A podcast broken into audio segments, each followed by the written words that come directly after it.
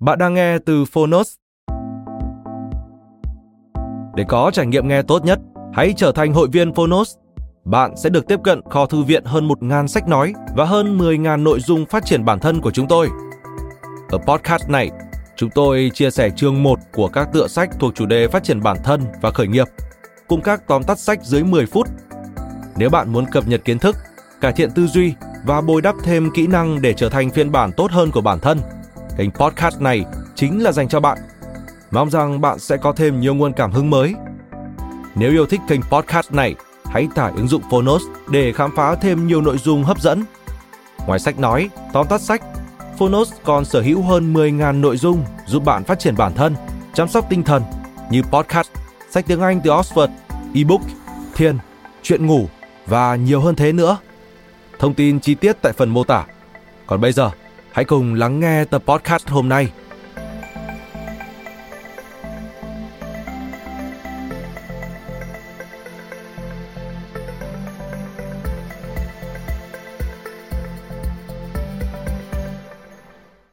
Bạn đang nghe từ Phonos.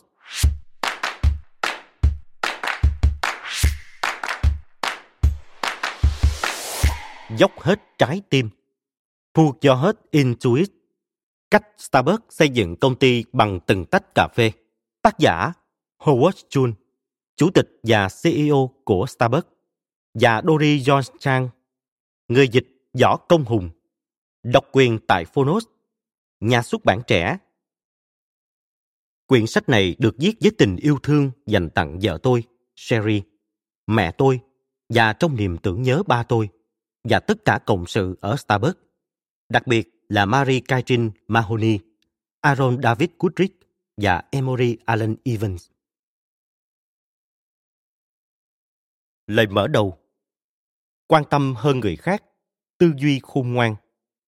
Mạo hiểm hơn người khác, tư duy an toàn ước mơ hơn người khác tư duy thực tế kỳ vọng hơn người khác tư duy khả thi Vào một ngày tháng giêng lạnh giá năm 1961, bố tôi bị vỡ mắt cá chân khi đang làm việc.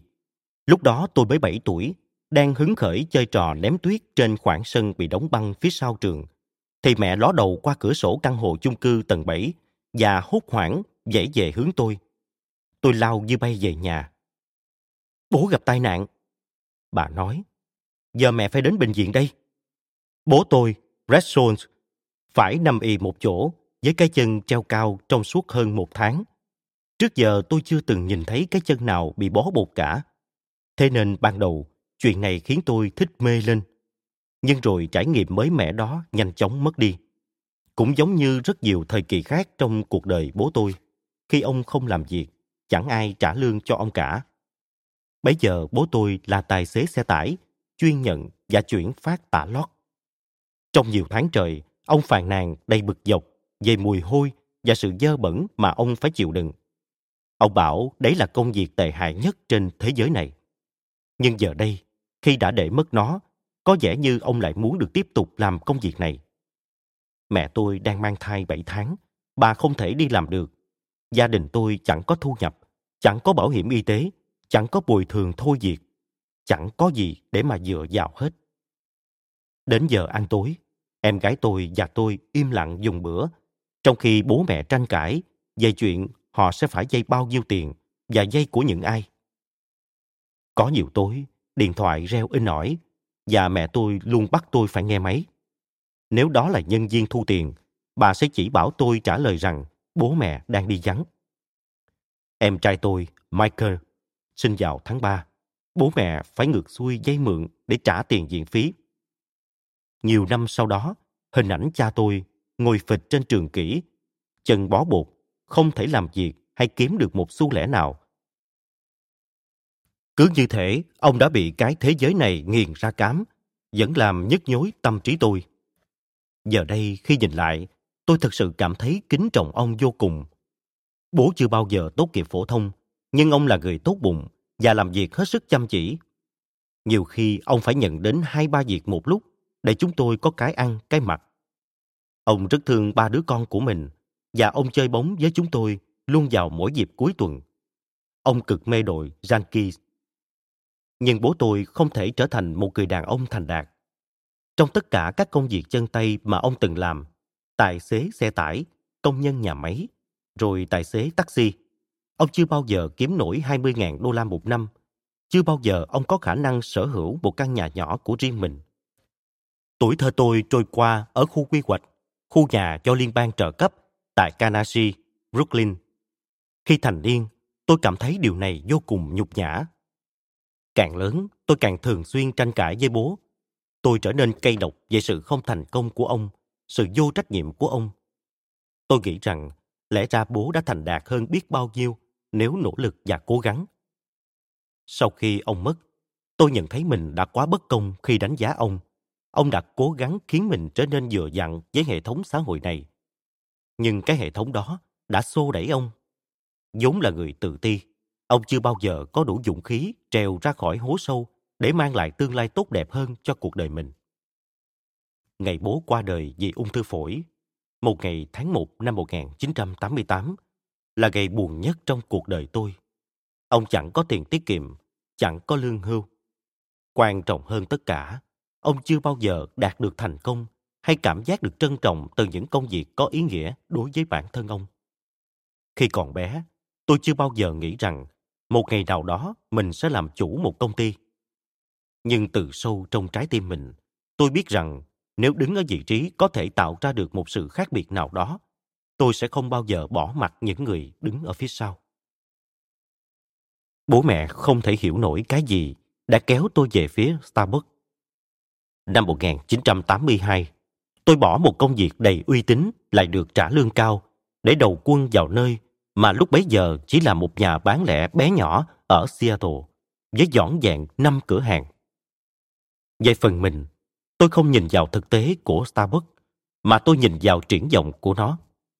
Tôi đã ngay lập tức bị mê hoặc bởi sự pha trộn với đam mê và bản sắc của nó. Tôi dần nhận ra rằng nếu có thể mở rộng ra phạm vi cả nước bằng việc lãng mạn quá nghệ thuật pha chế cà phê, espresso của Ý cũng như mang lại cho khách hàng những hạt cà phê rang tươi mới nhất. Starbucks có thể khiến sản phẩm lâu đời này tái sinh một lần nữa và mê hoặc hàng triệu người như nó đã từng mê hoặc tôi. Tôi trở thành CEO của Starbucks vào năm 1987 khi đứng ra với tư cách một doanh nhân thuyết phục các nhà đầu tư tin vào tầm nhìn chiến lược mà tôi dạch ra cho công ty. Trong suốt 10 năm sau đó, với đội ngũ các nhà điều hành sáng suốt và dày dặn kinh nghiệm, chúng tôi đã đưa Starbucks từ một doanh nghiệp địa phương chỉ với 6 cửa hàng lên quy mô quốc gia với hơn 1.300 cửa hàng và 25.000 nhân viên. Ngày nay, chúng tôi có mặt ở các thành phố trên khắp Bắc Mỹ, cũng như Tokyo và Singapore. Starbucks trở thành một thương hiệu được nhận diện ở cấp quốc gia. Thành công này cho phép chúng tôi thử nghiệm các sản phẩm mới mang tính tiên phong. Cả doanh số bán hàng lẫn lợi nhuận đều tăng hơn 50% một năm trong 6 năm liên tiếp. Những câu chuyện Starbucks không đơn giản chỉ là một kỷ lục về thành công và phát triển. Nó còn khắc họa một con đường tạo lập doanh nghiệp thật sự khác biệt. Nó là câu chuyện về một công ty hoàn toàn không giống những nơi bố tôi từng làm. Nó là bằng chứng sống cho thấy rằng một công ty có thể vận hành bằng đam mê và phát triển các giá trị tinh thần mà vẫn thu được lợi nhuận. Nó cho thấy rằng một công ty có thể mang lại giá trị dài hạn cho các cổ đông mà không cần hy sinh phương châm đối xử với nhân viên bằng tấm lòng trân trọng. Bởi lẽ chúng tôi có một đội ngũ lãnh đạo tin rằng đó là con đường đúng đắn và bởi lẽ đó chính là con đường tốt nhất trong kinh doanh. Starbucks tạo nên một nút thăng đầy cảm xúc, gắn kết mọi người. Nhiều người sẵn sàng đi đường vòng để thưởng thức cà phê sáng tại những cửa hiệu của chúng tôi. Chúng tôi đã trở thành một biểu tượng của lối sống Mỹ đương đại với tầm ảnh hưởng mạnh đến mức logo Mỹ nhân ngư màu xanh lục quen thuộc của chúng tôi xuất hiện hết sức thường xuyên trên các chương trình truyền hình và trong cả phim ảnh. Chúng tôi đã tạo ra thêm nhiều khái niệm mới cho hệ thống từ dần Mỹ và những nghi thức xã hội mới vào những năm 1990. Trong một số cộng đồng dân cư, các quán cà phê Starbucks đã trở thành một địa điểm thứ ba, một nơi quay quần ấm cúng và thoải mái, thoát khỏi những bận rộn lo toan ở gia đình và công sở, giống như một ngôi nhà nhỏ của riêng họ vậy. Mọi người yêu thích Starbucks vì họ hiểu được điều mà chúng tôi hướng tới. Nó còn hơn cả một cốc cà phê hảo hạng. Nó là sự lãng mạn khi thưởng thức cà phê, là cảm giác ấm áp và hòa đồng luôn tràn ngập ở các cửa hàng Starbucks. Giai điệu đó được tạo nên bởi các baristas của chúng tôi, những người vừa pha chế espresso phù hợp khẩu vị từng khách hàng, vừa hào hứng kể về xuất xứ của các loại cà phê khác nhau. Vài người trong số họ khi đến với Starbucks cũng chẳng có chút kỹ năng nào khá khẩm hơn bố tôi trước đây. Nhưng họ đã thực sự tạo ra được điều kỳ diệu. Nếu có ai hỏi tôi về thành tựu mà tôi tự hào nhất ở Starbucks, câu trả lời chính là mối quan hệ thân thiết và tin cậy mà chúng tôi đã xây dựng được giữa các nhân viên. Nó không đơn thuần chỉ là một cụm từ sáo rỗng như ở rất nhiều công ty mà tôi biết. Chúng tôi triển khai nó trong những chương trình mang tính đột phá như chương trình chăm sóc sức khỏe toàn diện, thậm chí cho cả những nhân viên làm việc bán thời gian hay các tùy chọn cổ phiếu giúp mang lại quyền sở hữu cho tất cả nhân viên. Chúng tôi đối xử với công nhân làm việc trong nhà kho và nhân viên bán lẻ cấp thấp nhất bằng sự tôn trọng mà hầu hết các công ty chỉ dành cho những quản trị viên cấp cao. Các chính sách và thái độ này đi ngược lại tư duy truyền thống trong kinh doanh. Một công ty được điều hành chỉ để phục vụ lợi ích của cổ đông, luôn đối xử với nhân viên như một món hàng, một thứ chi phí cần hạn chế hết mức. Các giám đốc mạnh tay đuổi việc nhân viên thường nhận được một khoản lợi nhuận tạm thời khi giá trị cổ phiếu của họ tăng lên. Nhưng về lâu dài, họ không những làm xói mòn các giá trị đạo đức mà còn bỏ lỡ mất khả năng sáng tạo, tinh thần dám nghĩ dám làm và lòng quyết tâm sâu sắc của những người có thể đưa công ty lên đến những tầm cao không ngờ tới. Điều mà nhiều người làm kinh doanh không nhận thấy là kinh doanh không phải một trò chơi có tổng bằng không. Không nên coi việc đối xử trọng thị với nhân viên là khoản chi phí làm hao tổn lợi nhuận. Hãy coi đó là nguồn năng lượng mạnh mẽ đưa doanh nghiệp phát triển lớn mạnh. Vượt cả những gì một nhà lãnh đạo có thể hình dung. Khi có được niềm tự hào trong công việc, nhân viên Starbucks sẽ muốn gắn bó với công ty hơn. Tốc độ thay đổi nhân viên của chúng tôi ít hơn một nửa tốc độ trung bình của cả ngành. Điều này không chỉ giúp tiết kiệm tiền bạc, mà còn làm bền chặt mối quan hệ giữa chúng tôi với khách hàng. Đó chưa phải là tất cả. Nếu mọi người coi công ty như người thân của mình, nếu họ gắn bản thân với công ty và hết lòng với những ước mơ của công ty, họ sẽ dốc hết trái tim họ để khiến công ty trở nên tốt đẹp hơn. Khi nhân viên có được sự tự tin và lòng tự trọng, họ có thể đóng góp được hơn rất nhiều cho công ty của họ, cho gia đình họ và cho cả thế giới. Mặc dù tôi không hề định liệu trước, Starbucks đã trở thành một di sản sống của bố tôi. Bởi lẽ không phải ai cũng có thể kiểm soát số phận của mình. Những người dương lên được những vị trí thẩm quyền cao phải có trách nhiệm với những người ngày ngày góp sức giúp doanh nghiệp vận hành trôi chảy, không những để dựng bước tiến lên theo con đường đúng đắn, mà còn để đảm bảo rằng không có bất kỳ ai bị bỏ lại phía sau. Tôi chưa từng có ý định viết một cuốn sách, ít nhất là khi sự nghiệp của tôi mới chỉ bắt đầu như thế này. Tôi tin chắc rằng phần tuyệt vời nhất của câu chuyện Starbucks nằm ở tương lai, chứ không phải quá khứ. Nếu Starbucks là một cuốn sách 20 chương, chúng tôi chỉ mới ở chương 3 mà thôi. Nhưng vì một số lý do, tôi quyết định đây là thời điểm thích hợp để kể câu chuyện Starbucks. Trước hết, tôi muốn truyền cảm hứng cho mọi người theo đuổi những giấc mơ của mình. Tôi xuất thân bình dân, chẳng thề bạc đĩa vàng, chẳng dòng dõi cao quý, chẳng người kèm cặp khi còn bé. Tôi dám mơ những giấc mơ to lớn, và rồi tôi quyết chí buộc chúng phải thành hiện thực. Tôi tin chắc rằng ai cũng có thể đạt được những ước mơ của mình và thậm chí còn cao và xa hơn thế nếu họ quyết tâm dựng bước và phấn đấu. Lý do thứ hai, sâu sắc hơn, tôi hy vọng có thể truyền cảm hứng cho những nhà lãnh đạo công ty nhắm đến những tầm cao mới. Thành công sẽ chẳng là gì nếu bạn đơn thương độc mã bước đến vạch đích. Phần thưởng lớn nhất là đến được đích bên cạnh những người chiến thắng. Bạn càng mang theo mình bao nhiêu người chiến thắng, dù họ là nhân viên, khách hàng, cổ đông hay độc giả, sức mạnh chiến thắng của bạn sẽ càng được nhân lên bấy nhiêu. Tôi không viết cuốn sách này để kiếm tiền. Mọi khoản lợi nhuận thu được sẽ được đưa vào quỹ Starbucks vừa thành lập. Tổ chức này sẽ thay mặt Starbucks và các đối tác phân phối quỹ cho các hoạt động nhân đạo. Đây là câu chuyện về Starbucks, nhưng nó không phải một cuốn sách kinh doanh thông thường. Mục đích của cuốn sách không phải là để kể về cuộc đời tôi. Cũng không phải để đưa ra lời khuyên bảo nên làm thế nào để cứu giúp một công ty đang trục trặc hay để dùng tư liệu minh chứng cho lịch sử công ty tôi. Cuốn sách không có những đoạn tổng kết giáo điều, không có những gạch đầu dòng, những điểm chính, không có các khuôn khổ lý thuyết phân tích nguyên nhân một số doanh nghiệp thành công, còn những công ty khác lại thất bại. Nó là câu chuyện về một đội ngũ, những con người xây dựng một công ty thành công dựa trên những giá trị và nguyên tắc điều hành hiếm thấy ở xã hội kinh doanh Hoa Kỳ. Nó kể về hành trình chúng tôi dần học được những bài học quan trọng về kinh doanh và về cuộc sống.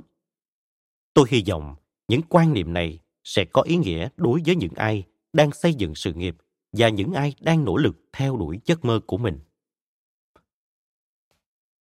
Mục đích quan trọng nhất của tôi khi viết cuốn Dốc hết trái tim là để đảm bảo rằng mọi người có đủ dũng khí và tiếp tục bền chí, tiếp tục làm theo trái tim mình, ngay cả trong tiếng chế giễu của kẻ khác. Đừng để bị đánh bại bởi những kẻ luôn phản đối bạn. Đừng để nghịch cảnh khiến bạn hoảng sợ đến mức thậm chí không dám dấn thân trải nghiệm. Nghịch cảnh nào dám chống lại tôi? Việc tôi là đứa trẻ lớn lên ở khu quy hoạch ư?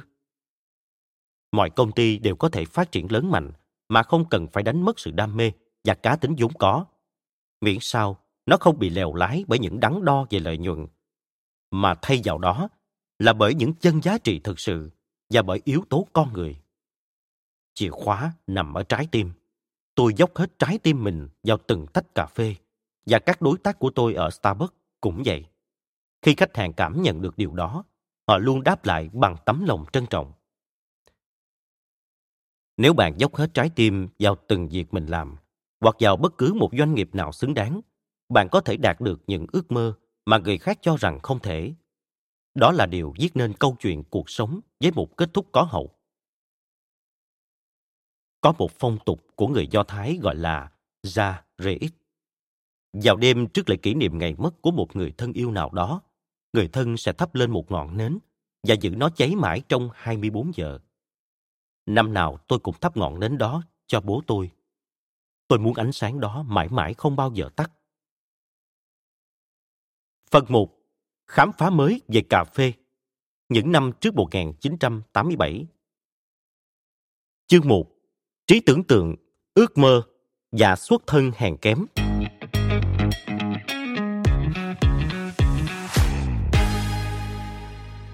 Chỉ bằng trái tim, ta mới nhìn đúng được dạng vật. Những thứ cốt lõi đều không thể nhìn thấy bằng mắt thường. Theo Anton de Saint-Exupéry, Hoàng tử bé, Starbucks ngày hôm nay là thành quả của hai nhân tố quan trọng. Nhân tố thứ nhất là Starbucks thời kỳ đầu, thành lập năm 1971, một công ty tràn đầy nhiệt huyết với quyết tâm mang lại cho khách hàng loại cà phê đẳng cấp thế giới và mong muốn chứng tỏ cho khách hàng thấy rằng cà phê có thể trở nên tuyệt vời đến thế nào. Nhân tố thứ hai là tầm nhìn và những giá trị mà tôi mang đến cho công ty. Sự kết hợp giữa định hướng cạnh tranh và khao khát muốn tất cả mọi người trong tổ chức đều có thể sánh bước cùng nhau đi đến chiến thắng. Tôi muốn pha cả sự lãng mạn vào từng tách cà phê, muốn can đảm nỗ lực để đạt được điều mà người khác cho rằng không thể, muốn thách thức nghịch cảnh bằng những ý tưởng sáng tạo và muốn làm tất cả những điều này bằng sự tinh tế và bằng phong cách của riêng mình. Trên thực tế, Starbucks sẽ khó lòng đến được vị trí của ngày hôm nay nếu không có tác động của cả hai nhân tố đó. Vào thời điểm tôi khám phá ra Starbucks, thương hiệu này đã phát triển được 10 năm. Tôi biết được lịch sử hình thành ban đầu của nó qua lời kể của những thành viên sáng lập. Và tôi sẽ thuật lại cho các bạn nghe câu chuyện đó ở chương 2. Trong cuốn sách này, tôi sẽ kể lại câu chuyện theo đúng cái cách mà tôi đã kinh qua nó. Bắt đầu bằng những năm tháng đầu tiên của đời tôi, bởi lẽ đa số các giá trị hình thành nên sự lớn mạnh của Starbucks ngày hôm nay bắt nguồn từ một căn hộ chung cư chật chội ở Brooklyn, New York. Xuất thân hèn kém có thể khơi dậy trong bạn cả nghị lực lẫn tình yêu. Có một điều tôi nhận thấy ở những người theo chủ nghĩa lãng mạn. Họ cố gắng tạo ra một thế giới tươi mới và tốt đẹp hơn sự buồn tẻ của cuộc sống thường nhật. Đó cũng chính là cái đích mà Starbucks nhắm tới. Chúng tôi cố gắng biến những cửa hiệu của mình thành một ốc đảo, nơi bạn có thể nghỉ ngơi sau một ngày mệt nhọc, thưởng thức một bản nhạc ra và suy nghĩ dẫn dơ về cuộc sống bên tách cà phê. Những kiểu người nào thường mơ về một nơi như thế? Từ kinh nghiệm cá nhân, tôi tin rằng khi xuất thân của bạn càng tầm thường, bạn lại càng có xu hướng muốn dùng trí tưởng tượng của mình để khám phá những thế giới nơi mọi thứ dường như đều có thể xảy ra. Điều này tất nhiên hoàn toàn đúng trong trường hợp của tôi. Khi tôi mới 3 tuổi, gia đình tôi chuyển khỏi căn hộ của bà nội để đến sống ở khu quy hoạch Bayview vào năm 1956. Khu này nằm ngay trung tâm Canarsie, trên vịnh Jamaica, cách sân bay và đảo Coney khoảng 15 phút chạy xe. Thời đó, khu quy hoạch chẳng tệ chút nào. Nó trông khá thân thiện, lại bề thế và xum xuê cây cối, với khoảng một tá khu nhà xây gạch cao 8 tầng. Tất cả đều mới toanh. Trường tiểu học PS 272 nằm ngay bãi đất quanh khu quy hoạch. Có cả sân chơi, sân bóng rổ và sân trường thì được lát gạch tinh tươm. Thế nhưng, chẳng ai tự hào khi được sống ở khu quy hoạch cả. Bố mẹ chúng tôi đều là những người mà ngày nay ta gọi là dân lao động nghèo. Tuy vậy, tôi vẫn có rất nhiều ký ức hạnh phúc trong suốt thời thơ ấu của mình. Lớn lên ở khu quy hoạch, góp phần hình thành trong tôi một hệ thống giá trị cân bằng vì nó buộc tôi phải sống hòa đồng với rất nhiều kiểu người khác nhau. Riêng khu nhà của chúng tôi đã có tới 150 gia đình và chúng tôi dùng chung một cái thang máy bé tẹo. Căn hộ nào cũng nhỏ xíu và gia đình tôi lúc đầu phải nhồi nhét nhau trong một căn chật nêm chỉ có hai phòng ngủ. Bố và mẹ tôi đều xuất thân từ tầng lớp lao động, đã hai đời sinh sống ở nhánh Tây New York thuộc Brooklyn. Ông nội tôi mất sớm, nên bố tôi phải thôi học và làm việc khi mới thành niên. Chiến tranh Thế giới thứ hai nổ ra, ông làm quân y cho quân đội tại Nam Thái Bình Dương. New Caledonia và Saipan, nơi ông mắc bệnh sốt vàng da và sốt rét. Hậu quả là phổi ông rất yếu và thường xuyên bị cảm hàn. Chiến tranh kết thúc, ông làm một loạt các công việc tay chân khác nhau, nhưng không tìm được việc đúng với ước mơ của mình. Bố tôi chưa bao giờ dạch ra được một hướng đi nào cho cuộc đời mình. Mẹ tôi là một phụ nữ mạnh mẽ và đầy nghị lực. Tên bà là Allen, nhưng người ta thường gọi bà là Bobby. Về sau, bà làm tiếp tân cho một khách sạn. Nhưng khi chúng tôi còn bé, bà phải dành thời gian cả ngày để chăm sóc chúng tôi. Em gái tôi, Ronnie, suýt soát tuổi tôi, cũng trải qua thời thơ ấu đầy khó khăn như tôi.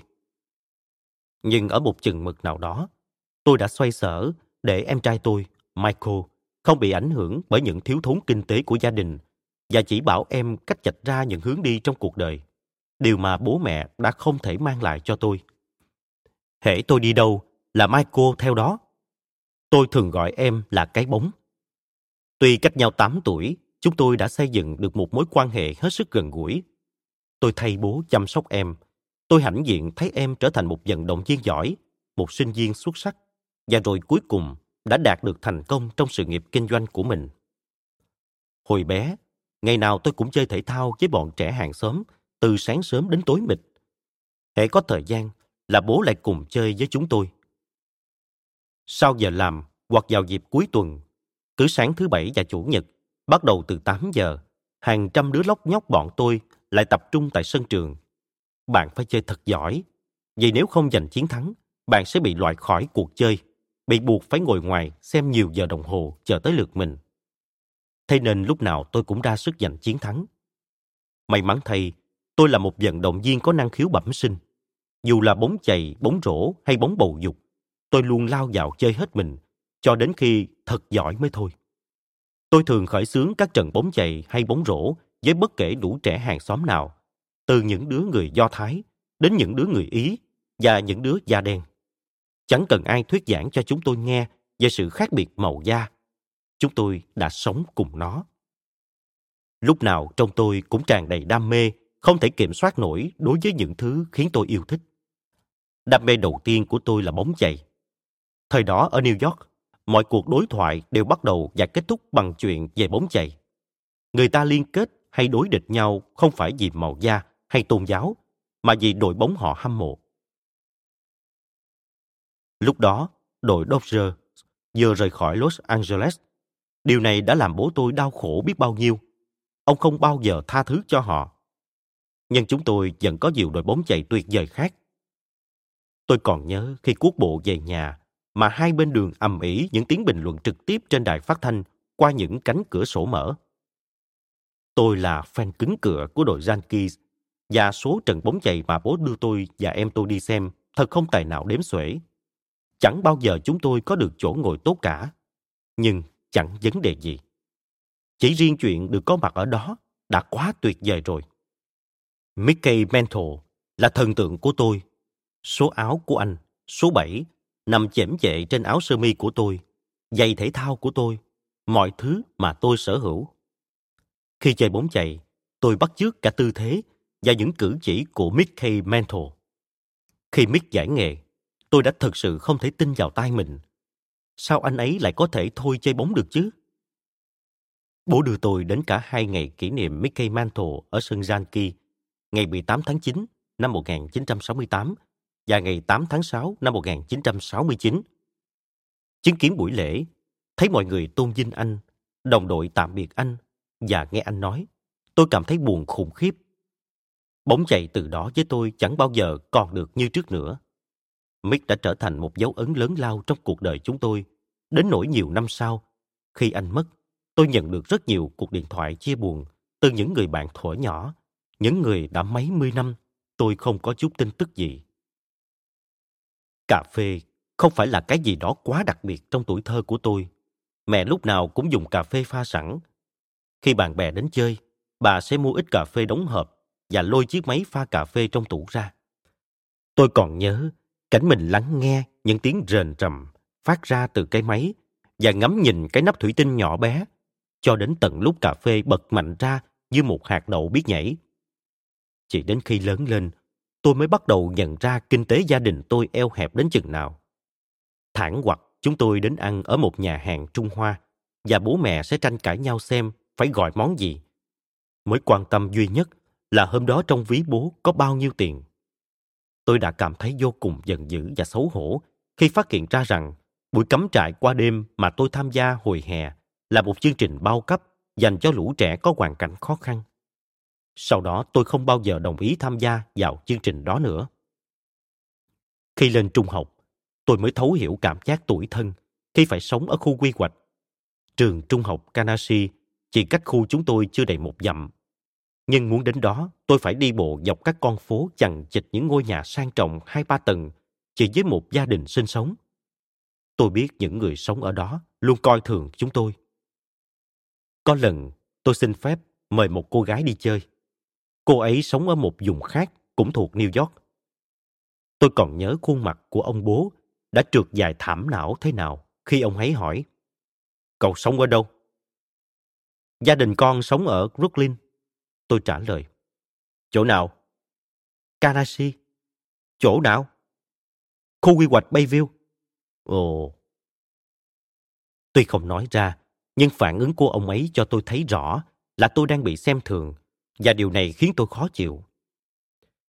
Là con lớn trong nhà với hai đứa em nhỏ, tôi phải trưởng thành thật sớm. Tôi bắt đầu kiếm tiền từ khi còn nhỏ. 12 tuổi, tôi thường xuyên đi giao báo khắp các nhà. Sau đó làm việc ở quầy thu ngân của một tiệm ăn địa phương.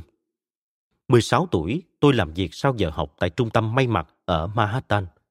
Ở bộ phận chế biến lông thú, lột da động vật. Đó là một công việc kinh tởm và đã để lại những vết chai dày trên hai ngón tay cái của tôi. Tôi trải qua mùa hè nóng nực trong một xí nghiệp bốc lột nhân công tàn tệ, hấp sợi cho một nhà máy dệt. Tôi luôn dành một phần tiền kiếm được gửi cho mẹ, không phải vì bà bảo tôi, mà vì tự thân tôi thấy thương cho hoàn cảnh mà bố mẹ tôi đang sống. Thế rồi, vào những năm 1950 và đầu những năm 1960, giấc mơ Mỹ trở thành một khái niệm gây tác động mạnh mẽ và tất cả chúng tôi đều cảm thấy mình là một phần của giấc mơ đó. Mẹ đã truyền cảm giác đó cho chúng tôi. Bản thân bà chưa bao giờ tốt nghiệp được trung học và giấc mơ lớn nhất đời bà là cho cả ba đứa con đi học đại học. Bằng sự khôn khéo, thực tế và cương quyết của mình, bà đã mang lại cho tôi một niềm tin to lớn. Hết lần này đến lần khác, bà đặt tấm gương của những con người thành công trước mắt tôi, chỉ cho tôi thấy những người đã tạo nên một điều gì đó lớn lao trong cuộc sống và khăng khăng rằng tôi cũng có thể đạt được bất cứ thứ gì tôi muốn nếu tôi dành cả trái tim mình cho nó. Bà khuyến khích tôi thử thách bản thân bằng cách tự đặt mình vào những tình huống khó khăn để tôi có thể học được cách vượt qua trở ngại. Tôi không biết bằng cách nào mà bà có được sự thông thái đó, vì đó không phải những nguyên tắc sống của bà, nhưng bà đã buộc tôi phải thành công. Nhiều năm sau, trong một lần mẹ tôi đến thăm Seattle, tôi khoe với bà những gian phòng mới của chúng tôi ở trung tâm Starbucks. Khi chúng tôi dạo bước quanh các phòng ban và nhà xưởng, nhìn mọi người tất bật trả lời điện thoại và gõ liên tục lên các bàn phím máy tính. Tôi biết chắc rằng mọi thứ đang quay mộng mộng trong đầu bà khi chứng kiến tầm cỡ và quy mô của công việc này. Cuối cùng, bà ghé sát tai tôi thì thầm. Ai trả nổi tiền cho từng này người vậy con? Điều đó vượt ngoài sức tưởng tượng của bà. Trong suốt quãng đời thơ ấu, tôi chưa bao giờ mơ có ngày mình sẽ làm kinh doanh. Người doanh nhân duy nhất tôi biết là chú tôi, Bill Faber. Chú có một nhà máy giấy nhỏ ở Bronx, nơi về sau chú thuê bố tôi làm đốc công. Tôi không biết chắc rốt cuộc rồi mình sẽ làm công việc gì. Nhưng tôi biết mình phải thoát khỏi sự vất vả mà bố mẹ tôi phải chịu đựng hàng ngày. Tôi phải thoát khỏi khu quy hoạch, thoát khỏi Brooklyn. Tôi còn nhớ có lần nằm dài trên giường lúc giữa đêm và nghĩ sẽ thế nào nếu mình có một quả cầu pha lê và có thể nhìn thấy trước tương lai nhỉ? Nhưng rồi tôi nhanh chóng dập tắt suy nghĩ đó vì tôi nhận ra mình sẽ sợ hãi tới mức không dám nhìn vào nó. Lúc đó tôi chỉ biết có một con đường thoát duy nhất, thể thao. Như lũ trẻ trong bộ phim Hoop Dreams, bạn bè tôi và cả tôi đều tin rằng thể thao chính là tấm vé đưa chúng tôi đến với một cuộc sống sung sướng. Hồi trung học, tôi chỉ ép mình vào chuyện học hành nếu bị bắt buộc, bởi vì tôi thấy những thứ thầy cô rao giảng ở lớp học chẳng ăn nhập vào đâu cả. Thay vào đó, tôi dành hầu hết thời gian để chơi bóng. Tôi sẽ không bao giờ quên cái ngày tôi chính thức trở thành thành viên đội bóng. Biểu trưng của niềm vinh dự này là một chữ C màu xanh lam thật to in trên áo jacket. Chữ C khẳng định tôi đã trở thành một vận động viên thực thụ.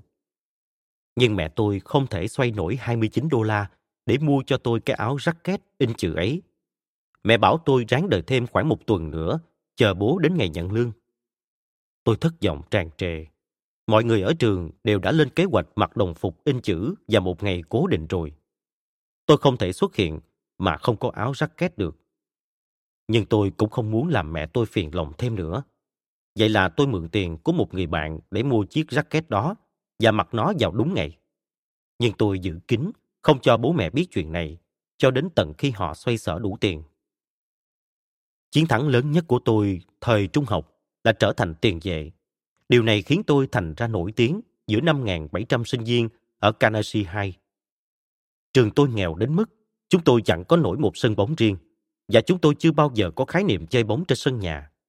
Đội tôi chơi cực tệ, nhưng ít ra tôi cũng nằm trong nhóm những tay khá khẩm nhất. Rồi một ngày nọ, một người đàn ông đến theo dõi một trong số những trận đấu của chúng tôi để chọn ra một cầu thủ chơi phòng ngự xuất sắc.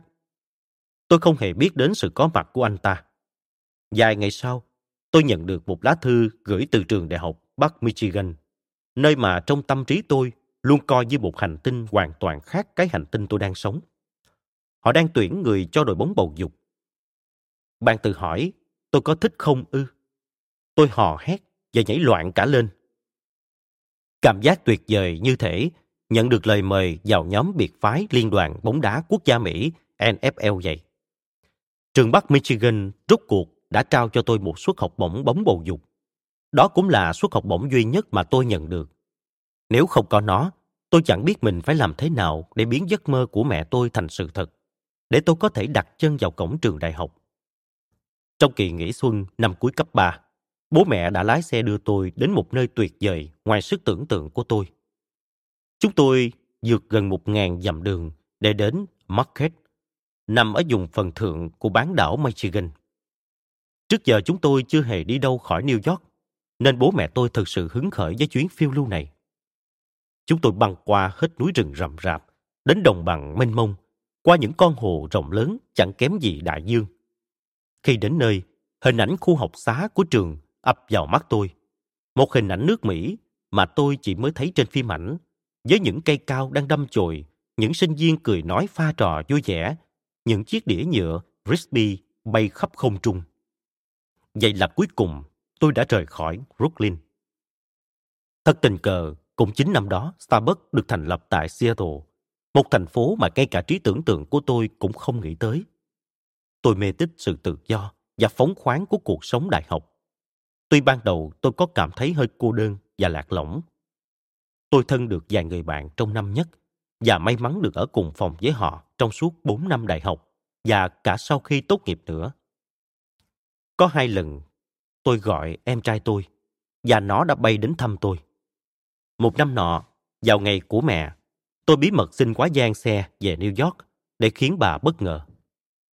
Quá ra tôi không giỏi chơi bóng bầu dục như tôi tưởng và rốt cuộc chẳng được thi đấu chính thức trong đội bóng. Để tiếp tục ở lại trường, tôi phải dây tiền và làm việc bán thời gian, cũng như toàn bộ kỳ nghỉ hè để trang trải cho mọi chi phí. Tôi từng làm nhân viên quầy bar ca đêm cho một quán rượu và thậm chí tôi còn đôi lần phải bán máu nữa. Dù vậy, đó vẫn là những năm tháng vô cùng hạnh phúc, chẳng phải bận tâm với quá nhiều trách nhiệm. Với số hiệu nhập ngũ 332, tôi không phải lo lắng đến chuyện bị đưa ra chiến trường. Tôi chọn chuyên ngành truyền thông và theo học các khóa diễn thuyết trước công chúng và giao tiếp. Vào năm cuối, tôi học thêm một số lớp kinh doanh. Bởi lẽ lúc đó tôi bắt đầu lo lắng, không biết sau khi tốt nghiệp mình sẽ làm gì. Tôi giữ được điểm trung bình ở mức B, chỉ ép bản thân vào chuyện học hành khi sắp đến kỳ thi hay đến lượt mình phải thuyết trình. Sau 4 năm, tôi trở thành người đầu tiên trong gia đình tốt nghiệp đại học.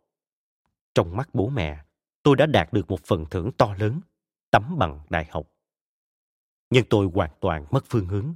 Không ai giúp tôi nhận thức được giá trị của những kiến thức mà tôi học được. Từ đó trở đi, tôi thường nói vui rằng nếu có ai đó hướng dẫn gia đình hướng giúp tôi, tôi chắc chắn sẽ trở thành một nhân vật mà nhiều người phải kiên dè. Phải mất nhiều năm, tôi mới tìm ra được niềm đam mê của mình trong cuộc sống. Từ đó, mỗi bước tôi đi lại là một bước nhảy giọt tiến về phía xa bên ngoài hiểu biết của tôi. Mỗi thời khắc lại chứa đựng ngày càng nhiều mạo hiểm.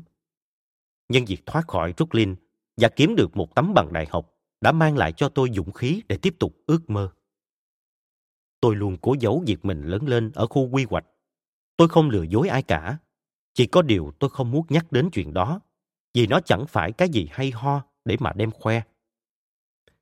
Nhưng dù tôi có chối bỏ đến đâu đi chăng nữa, những ký ức thời thơ ấu vẫn mãi in sâu trong tâm trí tôi.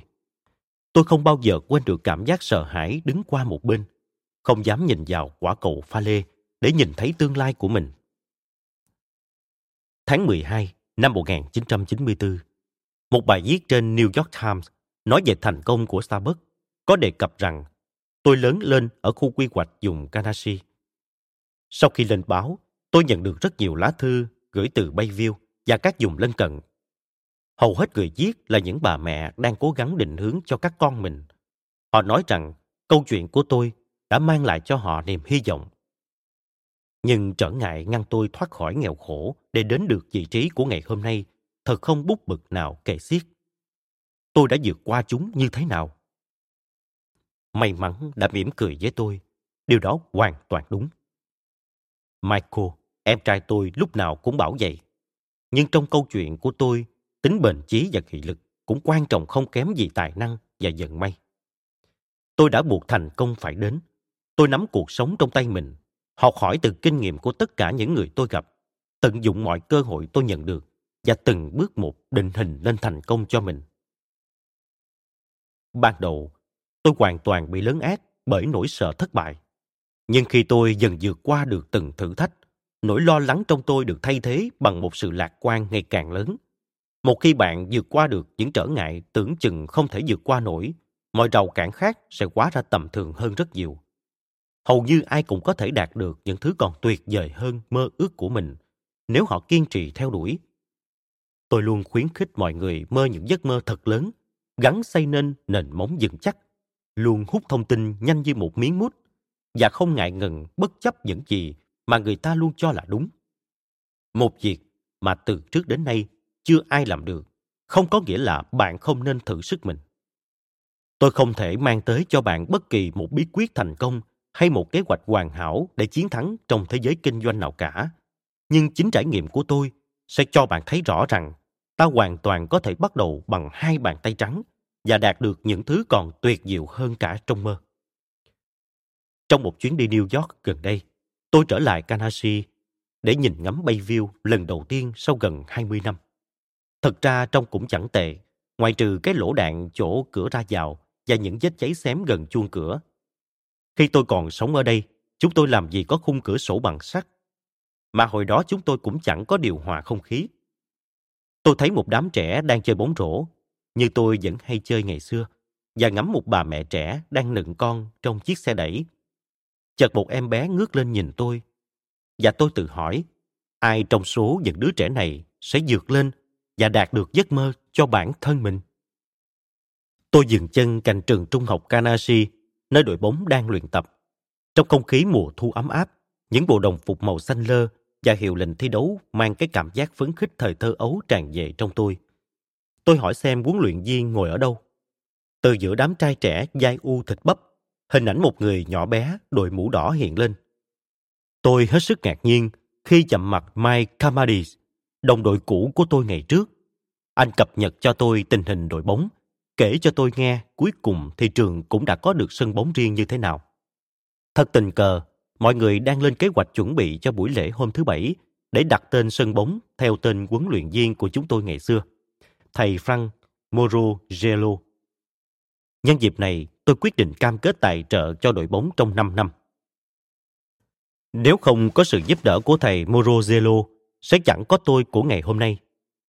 Có lẽ món quà của tôi sẽ giúp một vận động viên nào đó ở Kanashi, một người có quyết tâm như tôi ngày xưa, dương lên, vượt qua số phận và đạt được điều mà không ai có thể tưởng tượng được. Tôi thường nghe kể rằng một số huấn luyện viên thường đối mặt với một tình huống éo le rất kỳ lạ.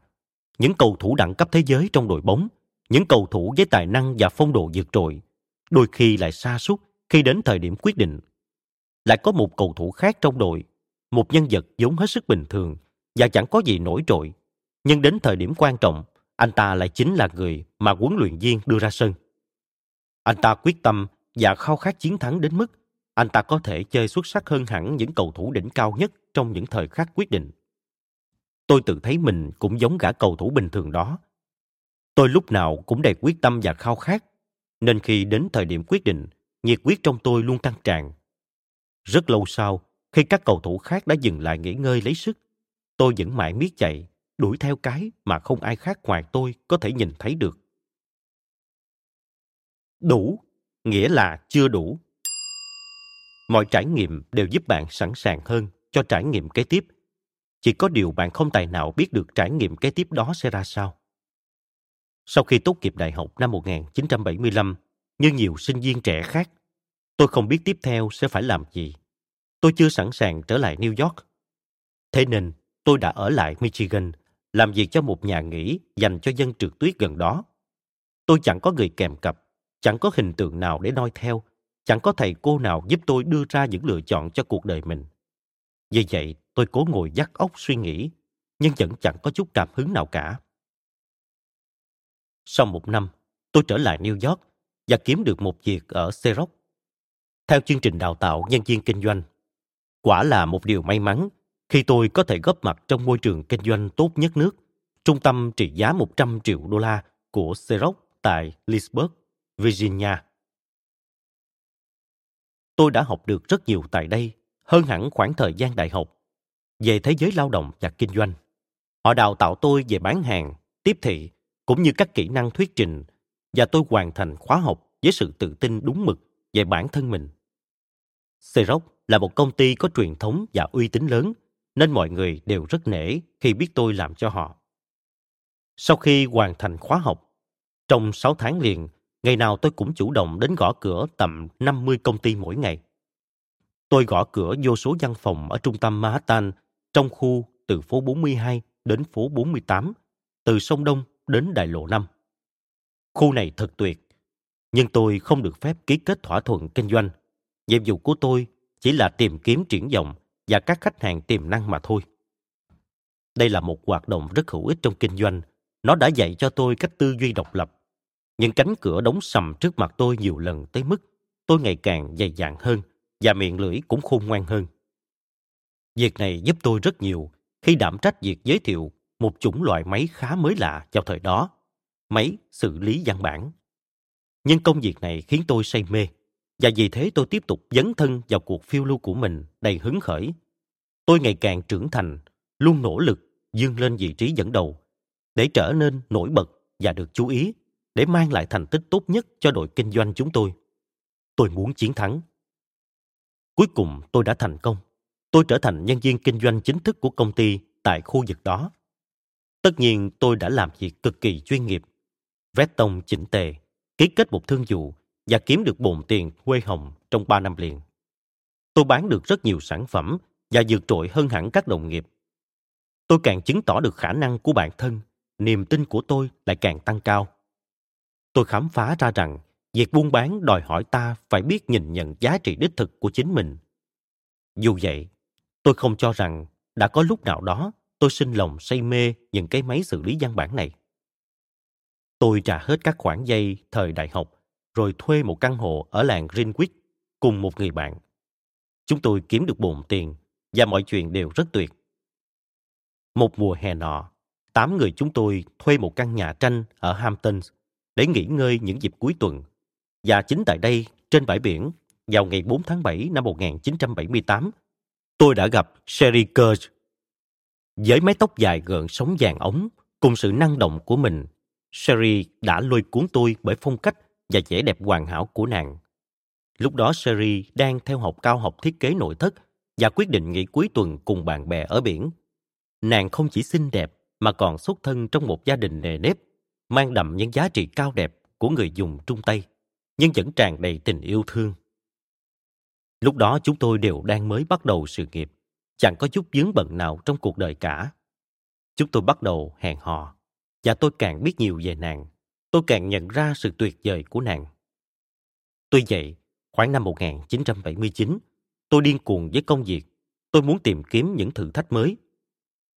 Có người bạn bảo tôi rằng một công ty Thụy Điển tên là Burstore đang lên kế hoạch thành lập chi nhánh tại Hoa Kỳ chuyên về đồ gia dụng của mình là Hammerflash. Có vẻ đây là một cơ hội tốt để đầu quân cho một công ty đang có tiềm năng phát triển. Burstore nhận tôi và cử đi đào tạo 3 tháng tại Thụy Điển. Tôi sống trong thị trấn Burstore nhỏ xinh với những con đường rải đầy đá cuội ở gần Malmö. Và cứ dịp cuối tuần tôi lại đi khám phá Copenhagen và Stockholm. Châu Âu thực sự khiến tôi choáng ngợp bởi lịch sử lâu đời và dịp sống tươi vui của nó. Ban đầu công ty đưa tôi vào một cơ sở khác, chuyên bán vật dụng cho xây dựng. Họ chuyển tôi đến Bắc Carolina. Ở đây tôi phải bán đồ gỗ nội thất và các vật liệu xây nhà bếp. Tôi cực ghét các sản phẩm này. Ai mà mê được mấy cái đồ nhựa thò ra thục vào này kia chứ? Sau 10 tháng kinh khủng, tôi không thể chịu đựng thêm nữa. Tôi muốn bỏ việc, rồi theo học một trường diễn xuất nào đó. Bất cứ điều gì giúp tôi trở lại New York và ở cạnh Sherry. Khi tôi dọa sẽ thôi việc, Burstorm không những thuyên chuyển tôi về lại New York, mà còn thăng chức cho tôi lên làm phó chủ tịch và giám đốc điều hành Hammerflash. Tôi phụ trách hoạt động của công ty tại Mỹ, quản lý khoảng 20 đại diện kinh doanh độc lập. Họ không chỉ dành cho tôi mức lương 75.000 đô la, mà còn cấp cho tôi một chiếc xe hơi công ty, một khoản tiền tiêu vặt và tôi được đi du lịch thoải mái trong đó có cả những chuyến bay đến Thụy Điển 4 lần một năm. Cuối cùng thì tôi cũng được bán những sản phẩm mình thích, những trang thiết bị nhà bếp và đồ dùng trong nhà cao cấp của Thụy Điển. Bản thân từng là một nhân viên kinh doanh, tôi biết phải làm thế nào để tạo động lực cho đội ngũ nhân viên của mình. Tôi nhanh chóng đưa các sản phẩm của mình đến với các đơn vị bán lẻ lớn và đẩy mạnh doanh số bán hàng. Tôi làm công việc đó trong 3 năm và rất yêu thích nó ở tuổi 28, có thể nói tôi đã thành công. Sherry và tôi chuyển đến vùng bờ đông thượng Manhattan, nơi chúng tôi mua cho mình một căn hộ. Sherry lúc đó đang thăng tiến trong sự nghiệp. Nàng làm việc cho một nhà sản xuất đồ gỗ Italia trong vai trò nhà thiết kế và quảng bá sản phẩm. Nàng sơn tường màu hồng nhạt và bắt đầu dùng những kỹ năng nghề nghiệp để tạo nên một mái ấm thực thụ trong khoảng không gian khiêm tốn mà chúng tôi sở hữu. Cuộc sống thật tuyệt vời. Chúng tôi thường xuyên đi nghe hòa nhạc, ăn tối tại các nhà hàng sang trọng hoặc mời bạn bè đến nhà dùng bữa. Thậm chí, chúng tôi còn thuê một ngôi nhà ở Hampton để đến nghỉ ngơi vào mùa hè. Bố mẹ không thể tin nổi tôi đã bay xa nhanh đến thế. Chỉ trong 6 năm sau khi tốt nghiệp, tôi đã đạt được thành công trong sự nghiệp, lương cao ngất ngưỡng và còn tậu được cả một căn hộ. Cuộc sống mà tôi đang sống còn vượt xa cả những giấc mơ mà bố mẹ tôi vẫn hằng mơ. Hầu hết mọi người sẽ thỏa mãn với cuộc sống như thế. Vậy nên, chẳng một ai, nhất là bố mẹ, có thể hiểu được tại sao lúc đó tôi lại cứ đứng ngồi không yên. Nhưng tôi có cảm giác mình đang thiếu một cái gì đó. Tôi muốn nắm giữ vận mệnh của chính bản thân mình. Có lẽ đó là một nhược điểm của tôi. Lúc nào tôi cũng tự hỏi, không biết sẽ phải làm gì tiếp theo. Đủ, không bao giờ là đủ cả. Mãi cho đến khi khám phá ra Starbucks, tôi mới biết được cái cảm giác khi công việc thực sự chiếm trọn cả trái tim và tâm trí ta là như thế nào. Cảm ơn các bạn đã lắng nghe podcast ngày hôm nay. Podcast này được sản xuất bởi Phonos, ứng dụng sách nói và phát triển bản thân dành cho người Việt. Tải ứng dụng để nghe đầy đủ nhất các nội dung với chất lượng âm thanh chuẩn điện ảnh. Hẹn gặp lại ở những tập tiếp theo.